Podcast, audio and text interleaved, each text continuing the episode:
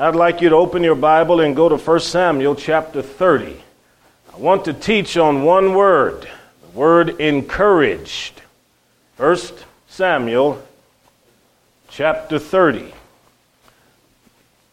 Our key verse is going to be verse 6. But I'm going to begin reading with verse 1. And it came to pass when David and his men were come to Ziklag on the third day, that the Amalekites had invaded the south and Ziklag, and smitten Ziklag, and burned it with fire. And had taken the women captives that were therein, they slew not any, either great or small, but carried them away and went on their way. David and his men came to the city, and behold, it was burned with fire, and their wives and sons and daughters were taken captives. David and the people that were with him lifted up their voice and wept until they had no more power to weep. Have you ever cried that much? David's two wives were taken captive Ahinoam the Jezreelitess, and Abigail, the wife of Nabal the Carmelite. David was greatly distressed, for the people spake of stoning him because the soul of the people was grieved, every man for his sons and for his daughters. But David encouraged himself in the Lord his God. See, there's some things you've got to do on your own. Other people can't do that for you. Help me sing this prayer. Lord, prepare me to be a sanctuary, pure and holy, pure and holy, tried and true, and with thanksgiving, I'll be a living sanctuary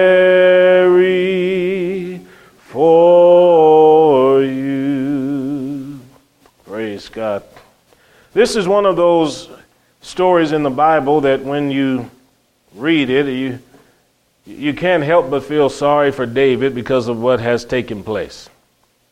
David has had to flee and hide himself amongst the Philistine people. Because of that, he finds himself going back and forth raiding a variety of different camps, spoiling different peoples in order to try to take care of his own tribe and clan that's with him. Essentially, he had become a scavenger. But while he's out doing all of these things that aren't necessarily good, his enemies make their way to where his encampment is. And they take everything. You can see from the text that his family members, all of their family members and sons and daughters were taken captive. And you can see there in verse 1 that the invasion came and they burned it with fire. I don't know what that would have looked like in ancient times, but I can imagine. You've been gone. You've got a number of men with you. We know he had at least 400 men with him that gathered themselves to him, and the scripture spoke of those 400 being people that were in debt, they were discontent, they were distressed. But when they approached the region of their encampment, I wonder what went through their mind when off in the distance they could see plumes of smoke rising up into the atmosphere. Had to be disheartening. Only to get there and discover everything has been burned to the ground and you're going through all of the ruins looking for bodies and you haven't discovered any bodies because all of them have been taken by the adversary. It was so bad that according to verse 6, David could hear the people talking about stoning him to death. That's a terrible way to die. But they were so upset. They had followed him, and because they followed him, all of them now find that their families' lives have been placed in jeopardy. Someone lost a son, someone lost a daughter, a spouse is gone, and that is their life, and they are thinking this is the end of me. I don't even want to go on. But I do want to take the life of the man that I believe is guilty of it, and that's David. This is what it looks like when your Ziklag is on fire. When your city is burning down or has burned down. It looks like a place that at one time was beautiful but now has fallen into ruin. And of course, I'm sure for David, the memories are there because he can remember the good times with his family, chasing around the kids. All of the other men could see all of that. But now that it's in ruin and it has burned to the ground, we can see what the problem is. Once the problem has presented itself, then we've got to work towards a solution. The scripture says here again that the people cried in verse 4 until there was no more power to weep. I've cried heavily before when I was disciplined by my parents, and I do have memories of crying so hard that it was almost hard to stop. It's like your shoulders were shaking. But I don't know that I've ever cried so hard and so long that I could no longer produce tears. Lost the power to weep. This means they cried so long that even the emotion attached to it had become something that was numb. And when you're connected with a people or a problem or a difficulty that is that great, that you weep your way through it to the point that you feel like there's no reason to shed any tears anymore. That's when you know Ziklag is burned to the ground. You've been affected, and it's tough. This man lost everything. You can see in verse 5 his wives are gone, and even though he's greatly distressed, as it says in verse 6, I think there's much that we can learn from this. Now, the Bible tells us, Thou wilt give or keep him in perfect peace whose mind is stayed on you. It's difficult to keep your mind on God when you're in Ziklag. It's harder still to keep your mind on God when people are surrounding you, speaking to you of stoning you. But the discipline required for you to do what David did is necessary because even though Ziklag is not going to be raised up, you're still going to be able to recover that which has been lost the sons, the daughters, the wives. I'm sure in all the years that I've preached and told folks about Christ that I, maybe on occasion, I probably angered one or two people. You know, maybe I've said something that people thought was too direct or uh, they didn't think I handled it the way they would have liked me to handle it. But I don't know that I've ever had a situation where everybody in the church rose up and wanted to hurt me, harm me. I can't think of a time where anybody's even picked up anything to throw at me while I was looking at them. I don't know what happens when I turn my back. But the soul of the people was grieved. What, what, do, what do we do when we're distressed? What, what do we do when we're grieved? What is the, the process of working through this when we're having all of these kinds of difficulties? Well, he wasn't the first person to pass through this. And you can go back to Genesis and work your way up, and you can see where problems had, had come. Let's not forget Abraham. Abraham's wife basically had been abducted. She was pretty in her old age and a king still desired her. Abraham had told the king she was his sister. And I'm sure it was hard for him to sleep that night, but you know what God did? God made it harder for the king to sleep and came to the king in a dream and said, Don't you put your hands on Abraham's wife. That is not his sister. And if you touch her, you're a dead man. That man jumped up in that bed and looked around. Woo! and thought we need to restore this woman to Abraham as soon as possible. Think of Moses.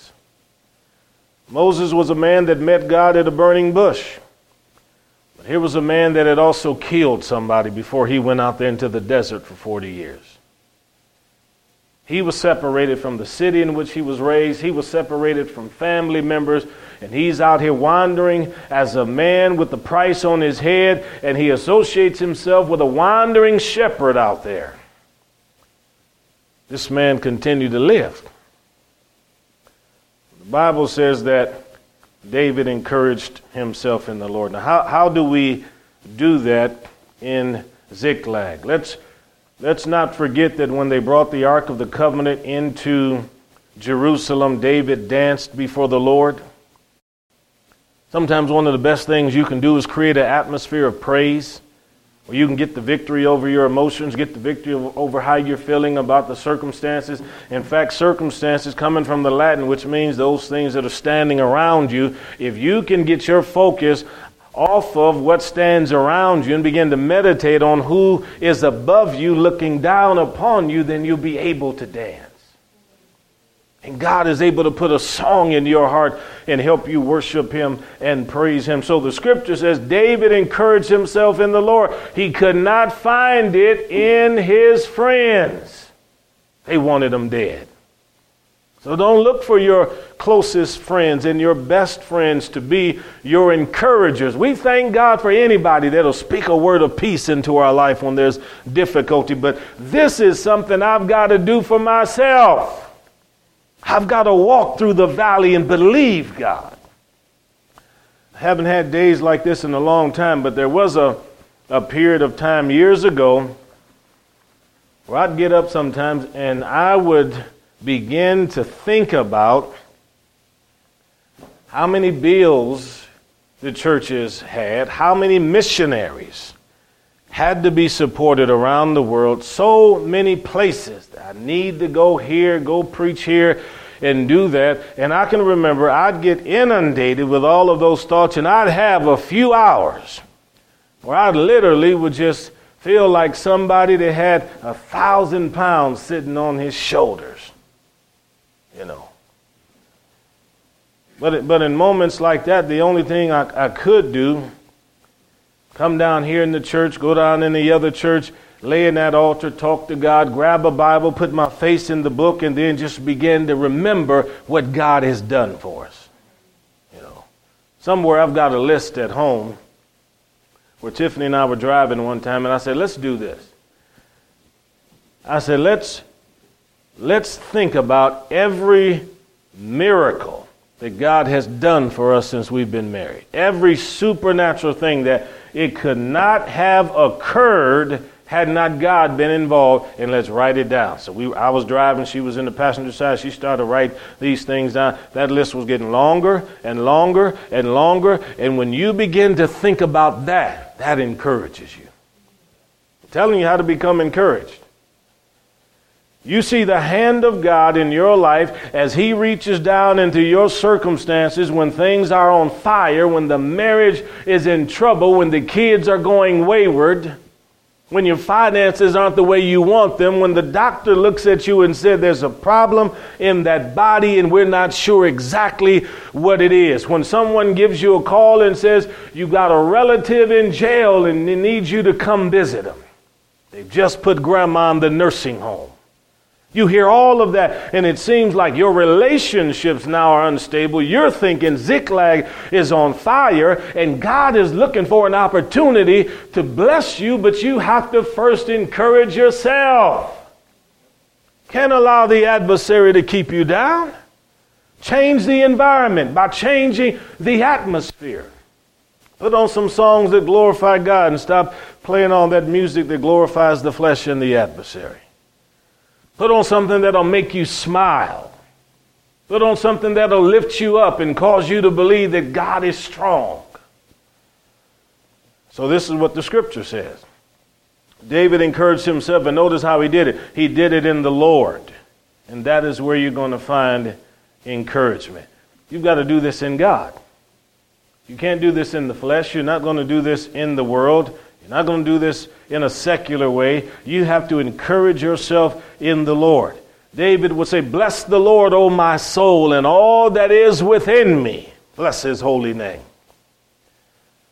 I think that if we if we do this, we'll see that that God is able to open up all kinds of wonderful doors for us. So once we start down the road of encouraging ourselves, and the Lord is able to begin to do this uh, and perform this inside of us is at this point in verse number 9 it says david went and took 600 men with him came to the brook where those that were left behind stayed and david pursued he and 400 men. So here's the point. If you're going to go to battle against the adversary if you're going to resist the devil so that he will end up fleeing from you you have to be encouraged before you go into the fight you ever seen a little kid have to go out onto the mat to wrestle uh, somebody, the opposing kid, and the, the, the kid gets out on the mat, and you can tell by his posture and by his movements, he is already terrified of the kid on the other side of the mat. You can see it in kids in basketball. You can watch a football team, the way they walk out on the field or go out on the court, the way they come up to the center when they're about to get ready to do the jump ball. You can tell by the way their shoulders are held whether or not they believe they actually have a chance. And if you have a defeatist mentality, you're defeated before you ever start the battle. You've got to believe that God is able to do this as you stand and as you stand against the adversary and he opposes you. It says David pursued. David said, I'm bringing the battle to you now. See, the enemies came to Ziklag. He says, I'm going to them. And this is how you have to be. Rather than sitting around letting the devil abuse you, fight back. Say, how do I fight back? Begin to meditate on the Word of God.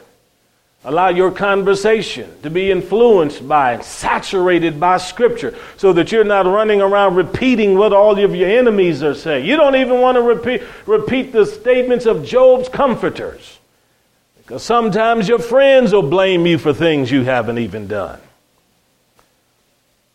People talk to you and they say, Look, things are looking bad. You say, Yes, but greater is He that's in me than He that's in the world.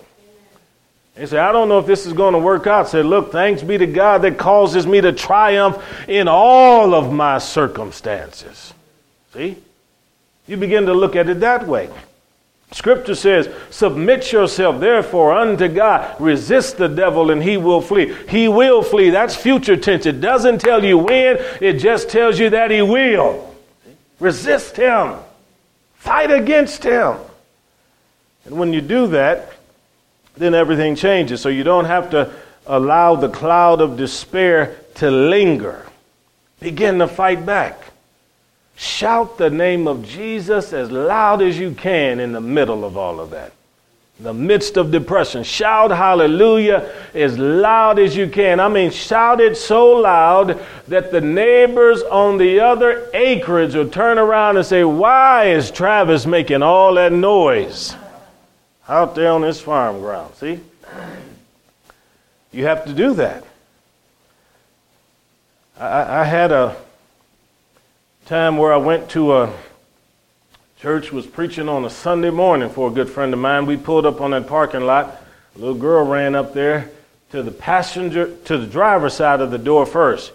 Now the preacher my friend, he saw the girl running across that grass to the parking lot where we were because she was waiting on the pastor's truck to pull in. And he bowed his head and sighed and said, Oh, I don't feel like dealing with her. What he said. She gets around to that door. She's banging on that window. She's screaming at him, Help me, help me, deliver me, I need help. She comes around to the passenger side where I am. I got the door open. I'm getting out, grabbing my Bible, and had my coat in the back seat. And she said, Are you the guest speaker? I said, I am. She said, I need help. Deliver me. Please deliver me.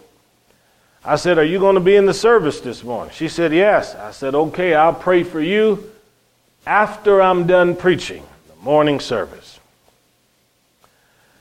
I got up and I preached. She never could sit still. She was up and down and back and forth and up around the aisle, up and down the aisle. It was a total distraction. Well, come to find out, she was a lady hooked on drugs and worked the streets at night for uh, a pimp. And this man would abuse her and kept her high all the time. But she somehow knew that in that church, these people were talking about Jesus. And it was just like the man that came and threw himself at Jesus' feet. There was enough God, there was enough, I should say, there was enough of her in there where she could still seek out for help. See? And so after I was done preaching, I had the pastor come up and I told that girl, I said, You come down here now. And this was Sunday morning, in front of the visitors in the church. The congregation just sitting there looking at me the way you're looking at me now. and I said to this, this, this girl, and I knew she was oppressed of the devil, I said to her, I want you to shout the name of Jesus as loud as you can. She opened up her mouth and it came out something like, Jesus. Couldn't even get a sound to come out of her. I said, I'm going to pray for you. And I said, You're going to shout the, the, the, name of the Lord. So I reached out to, to put my hands on this girl. I hadn't even touched her. She fell down on that ground. I called the ladies to come stand around her. They all came, stood around her, started praying. And right there in that altar, I just start saying, In the name of Jesus Christ, you come out of her right now. Come out of her right now. Folks, this is Sunday morning. The visitors are there. and people are looking, what in the world kind of a church is this? I say, come out of her in the name of Jesus. And them ladies are have their hands lifted up and they're praying and they're praying. And finally, I got her up and I said, I want you to shout the name of Jesus as loud as you can. I put my hands on her, on, on her head, one on her back. The ladies were around. I said, shout it in the name of Jesus. She shouted the name of Jesus and it just came pouring out of her she fell back again, and just like the book of Acts began to speak in another language. Here was a lady that was oppressed. Here was a lady that was in trouble. Here was a lady that found freedom. See, found freedom. Now, there are occasions where people need a little bit of extra help David here was able to help himself. When you come in contact with people who cannot help themselves, you have to use the name of Jesus and be a blessing to them. David pursued. I wasn't going to run from the devil in a church. I wasn't going to allow the devil to resist me in the house of God. We stood our ground. Turn to Ephesians chapter 1 again. Ephesians chapter 1, notice it says in verse 19 through 23. This is Paul's prayer. He begins by making the statement concerning the exceeding greatness of his power toward us Ephesians 1:19 toward us who believe there's the key toward us who believe. Ephesians chapter number 1. Notice in verse 20, which he wrought in Christ when he raised him from the dead and set him at his own right hand. So in Ephesians 1, verse 20, you can see from the resurrection to his enthronement, there had to be an ascension. He was raised from the dead. He was called away into the heavens. And then Jesus sat down because he was done with his work. He was finished. This is why we speak of the finished work of Jesus upon the cross. He rested from his labors. He is not going to try to do any more for anybody else in regard to redemption. He has prepared the plan. The plan is now in force. He died on the cross. He was raised from the dead. He is at the right hand. He is now enthroned and seated. That's what the scripture teaches. Now, if you look at chapter 2, you will notice in verse 4 it says, God is rich in mercy for his great love wherewith he loved us it talks of how we were dead in sins, how he raised us up together with Christ. Verse 6 raised us up together and made us to sit. So here again, resurrection in the life of the born again believer who's dead in their sins, now brought to life by the power of God. And yet, by faith, we have ascended in our relationship with God as a son, and we are seated in Him, enthroned, empowered. So if we're enthroned, we're empowered. Well, now then, you look into the last chapter of Ephesians 6, and it says in verse 10 Finally, my brethren, be strong in the Lord and in the power of his might. Put on the whole armor of God that you may be able to stand against the wiles of the devil, for we wrestle not against flesh and blood. But it gives us our opponents principalities, powers, rulers of darkness, and spiritual wickedness. Notice, Paul begins the letter to the Ephesians by explaining to them that Jesus is far above all principality and power. He's above everything on this planet. Anything on this planet is minuscule and minimized in the presence of the Lord Jesus Christ. Then he lets us know that that Christ who is in, who was seated by his Father, that we are inside him. So if we're inside Him and seated in Him in heavenly places, we too, spiritually speaking, are far above principalities and powers. So our view and our perspective on things taking place on this earth ought to be different because of our positioning. And when you start the battle in chapter 6, he says, this isn't flesh and blood, but be strong in the Lord. So Paul ensures that the reader of Ephesians knows that before he gets into the battle, he already has the victory. He shows you from the beginning you have power, you have anointing, you have blessing. The battle's already been won. So your wrestling then is not to obtain victory, you have that in heavenly places. You're wrestling against an adversary who's trying to burn down Ziklag and cause you to believe you're defeated. It's a mentality problem. So the scripture is clear. Be strong in the Lord. You have to do that. It said of David, he encouraged himself in the Lord. And then it says, put on the whole armor of God so that you can fight. So these are spiritual battles.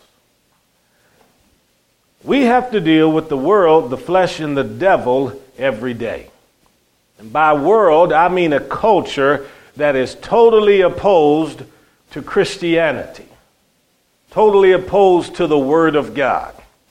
We have a culture that is 180 degrees in reverse of everything God desires. If God says He wants it to be male and female, the culture says male and male, female and female is okay. If God tells parents in the Bible that in your womb you have nations, and I called and ordained you while you were yet, or before you were in your mother's womb, then the culture today says it's not a baby, it's only a fetus, it's not a person until it, it comes into this world. So the culture battle is taking place. We're dealing with principalities and powers. The rulers of darkness are governing this, and the church has to resist it. But we must know that there's a devil controlling that kind of attitude. That's all it is. Far above all principality and power. We're wrestling not against flesh and blood. Your problem isn't the politician. Your problem isn't some, some athlete or some actor or actress that's promoting open marriages. Your problem isn't your neighbor who believes that swinging in relationships is okay. Your problem isn't the hippie or the high school or the college student that wants all drugs legalized. The problem is we're dealing with a principality and a power that governs them. This is why the wickedness is the way that it is. And if Paul says to us we have to be strong in the Lord, then I'm telling right now, there's no strength outside of Him. I love one time Lester Sumrall was being interviewed on television and they were asking him about his personal beliefs about this and about that and talking about the Bible. And that reporter was going on and on about the Bible as just an old antiquated book and people that follow the Bible are just narrow minded people and they don't understand the truth. And I love what he said. He said, Look, if you've got any problem with what's written in this book, you need to look up because I didn't write it. It was here before you were born, and it'll be here long after you're in hell. Think about it. See? Yeah, yeah. The book isn't going to change. So the, the believer then has to be encouraged. Now, I understand as a, as a, as a pastor, if, I got up here and I was preaching tired and preaching famished and wore out, you know how difficult it would be for me to encourage you? The man of God has to spend time in the presence of God, feeding on the Word of God, and where he or she grazes, he takes the sheep because if it's healthy for the shepherd, it'll be healthy for the sheep. And if the, if the man of God mounts the pulpit, preaches the word of God, and he's encouraged in the word, then he will be an encouragement to the people that he's talking to. But a depressed preacher is going to produce depressed people. Happens all the time. You hear people, they say, well, you know, I, I went to church this morning, but I, I didn't get anything out of it. Sometimes when you ask people, you say, where do you go to church and who is your pastor and they just kind of bow their head and just mumble something real fast without really telling you because they're ashamed of where they go and they don't receive anything out of it. But if you're encouraged in god you can shout it let people know about your relationship with god. And never have to be ashamed. Let me wrap these thoughts up. So the scripture tells us in verse 18 now praying always with all prayer and supplication in the Spirit, and watching thereunto with all perseverance and supplication for all saints. And for me, that utterance may be given unto me, that I may open my mouth boldly to make known the mystery of the gospel for which I am an ambassador in bonds. Here's a man that's in prison as he's writing this epistle, but even in prison, he's encouraging other people. His circumstances are that of incarceration. But sitting in a jail cell with shackles, possibly on his wrists and on his feet, he's able to take the time to encourage other people. So, despite what you are facing right now, despite the circumstances you're in, you still should be able to encourage somebody else. Be able to tell them that God can open the door for you and give you utterance to speak the word with boldness. Utterance, clarity, gives you the words that need to be said in season. He tells you and uses your lips to speak to somebody who's passing through what seemingly is a difficult time. And as you can see with Paul, he said, That's how I want you to pray for me, that utterance be given. So I pray God will give you utterance to minister to people all throughout this week. That He would give you the word that you need when you talk to your neighbor, or somebody in your home or in their home. If you're out in a business talking with someone and there's a difficulty they're facing in their life and they're saying, Look, this, this is the worst thing I've ever had to deal with, or somebody is saying, it, it may seem like a minor problem to you, but it's a major problem for me, and I pray God fills your mouth with the utterance needed to speak a word of life. Because in a world like we live in today, we need more and more people that are encouraged. See? Encouraged. Those kind of folks see the glory of God. David pursued after his enemies, and he brought back what the adversary had stolen. He brought it back. He rescued, and as the scripture says, David recovered all. Think about that. So our lives are about recovery because it's always about warfare. You're always having to deal with loss and gain. Loss and gain. The scripture says if the thief be found, he has to restore fourfold. Then again, if the thief is found, he has to restore sevenfold. But if you don't know what the adversary is taking, you don't even know how to pursue after him to get it back. It's like if somebody breaks into your house and takes something precious and you haven't checked out the precious thing in the last 10 years to even know whether it's in the house or not. The adversary can come and take what's yours and you won't even know it. But when they came and grabbed the wives and children, everybody knew somebody had been here. Precious. And that's what the devil wants. He wants to take from you what is most precious.